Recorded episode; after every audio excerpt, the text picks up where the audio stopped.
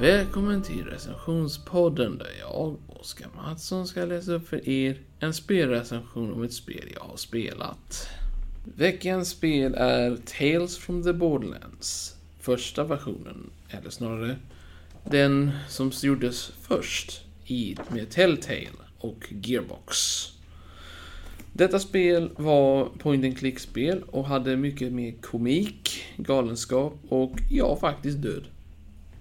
Därför var den eh, ökänd för att vara mycket mera brutal jämfört med de normala point and click-spelen som Telltale har gjort. Detta var när Telltale fanns och det vill säga finns inte längre, gick i konkurs och många av spelen har sålts upp av andra er, er bolag som allihopa har på något vis försökt att fortsätta cykeln. I detta spelet så följer vi två karaktärer som båda två spelas av dig. Vilket låter ganska skrämmande eftersom att du spelar som två karaktärer och måste spela två versioner av dig själv. Vilket är ganska unikt egentligen om man tänker på det i Borderlands-världen och i Point and Click-världen vanligtvis. Dessa två karaktärer är Reese och Fiona. Och ja, det är placerat i Borderlands, så Reese har ni kanske hört talas om ifrån Borderlands 3. Men det är här hans historia börjar. Hur det kommer sig att Reese, en medlem utav Hyperion, blir chef för hela Atlas Corp. Fiona dock är inte mera, mer borta än vad man tror.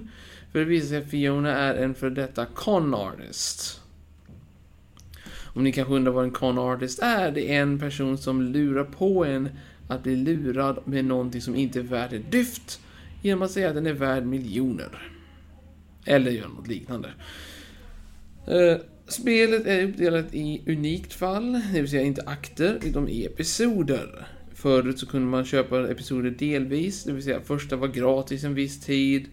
Andra, två, andra till femte var, ja hur säger man? Eh, köp senare. Men Tales from the Borderlands gjorde någonting annorlunda. Du köpte hela spelet för ett pris.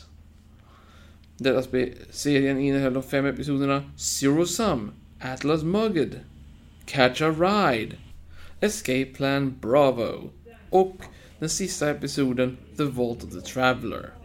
Spelet är helt unikt på detta viset eftersom att varje episod hade en egen musikintro, hade också ett intressant motsättning som till exempel vad det var som hände och alltihopa hörde ihop. Och det berättar historien hur Reese och Fiona, ja, hamnar i situationer som ändrar dem till att bli Vault Hunters. Eller, ja, en till en Vault Hunter, en till en uh, Master Corp som han ville bli. Han ville bli ersättare till Handsome Jack eftersom att detta spelas ut efter, jag upprepar, efter Borderlands 2, men också innan Borderlands 3. Detta spelet är unikt på detta viset och därmed har en otrolig känsla för den har kvarlämningar av Handsome Jack. Om ni nu har spelat eh, Borderlands 2 så kanske ni känner till en DLC som innehöll mer eller mindre en story om Nakayama, professor Nakayama för den delen. Nakayama var också besatt utav Handsome Jack, vilket gjorde så att hans historia fick en fruktansvärd vändning. Han gjorde en sparfil på Jasmine Jacks personlighet och personliga drag in i en USB. Om ni inte förstår vad detta betyder så ni, ni kommer förstå om ni spelar detta spelet. Det är fruktansvärt, det är hemskt och ändå samtidigt så komiskt samtidigt. För att Handsome Jack lever. Och eh, han är död. Efter det här spelet. Vilket betyder att de använder samma skådis som gjorde rösten till Handsome Jack återigen i detta spel. Och tro det eller ej, denna skådespelare ville ju vara med mer i Borderlands 3, så ni kanske kan hitta ett vapen med vad som hände med honom efter Tales of the Borderlands. Och jag, jag ska inte förklara för mycket om vad vapnet gör, men ni kommer bli förvånade. Återigen tillbaka till detta spelet. Och eh, Mr Nakayama. Nakayama i sin tur gjorde ju detta e spel och dör i spel i DLCn i Borderlands 2. Men hans USB-sticka är hel under den situationen och när han dör återfinns den senare i Tales of the Borderlands där USB-stickan hamnar i handen utav Reese. Och eftersom att Reese är en cybernetic, och cybernetisk eh, varelse, eller i alla fallet hälften människa, hälften robot, med cybernetiska delar. Dessa innehåller som en robotarm, ett robotöga och en hjärnkoppling till en skanner till ögat. Vilket gör så att han kan, med med sitt robotiska öga, kan scanna och ta reda på vad saken har varit, vad den har varit i kontakt med och liknande. Vinnarnas Fiona får en specialpistol. Det är allt. En con artist behöver inte mycket. Allt en con artist kan behöva är en liten pistol som går att gömma och eventuellt en väldigt, väldigt imponerande komisk personlighet. Som gör så att du inte blir upptäckt för vad du är. På vägen möter vi många karaktärer och häftiga saker och sorgliga händelser. Vi kan ta till exempel, först upp i raden möter vi Zero från Borderlands 2. Atlas Mugget möter vi inte några av dessa, men vi möter en bit av vad händer med Atlas. Catcher Ride möter vi vår kända och otroligt komiske bilspecialist vid namn Scooter. Tyvärr så händer någonting som är sorgligt. Jag tänker inte försöka berätta, men ni får reda på senare. Escape Plan Bravo slutar ju med att vi möter, vad heter det, just det, Loaderbot igen. Och men tyvärr så händer någonting sorgligt där också, eller vi tror i alla fall, jag tänker inte avslöja mera. The Vault of the Traveler, det sista kapitlet, berättar om hur de försöker öppna ett valv. Och det är ju vad Vault Hunters vill göra, hitta en skatt.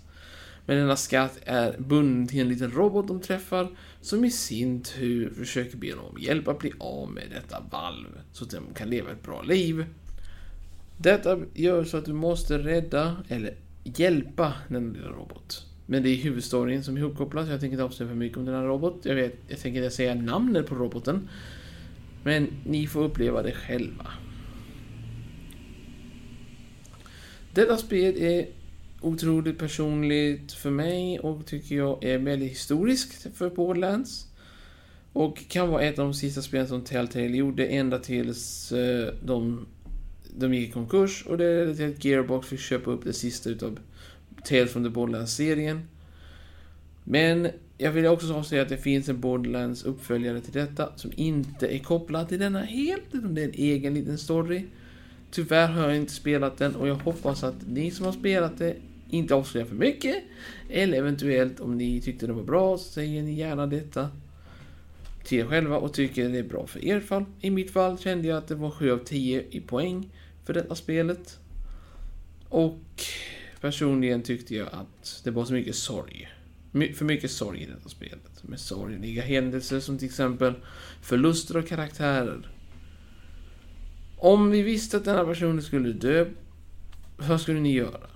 Det är en fråga som jag ställer mig själv många gånger. Om ni visste om någon skulle dö på riktigt, eller eventuellt, ja, försvinna från en serie, och sen plötsligt, ja, verkligen hände. Skulle ni tycka det var roligt, eller sorgligt? Det var allt för mig denna gång, och jag hoppas att ni njöt utav denna recension. Och jag hoppas att ni får lust att börja lyssna vidare till nästa vecka. Hej då!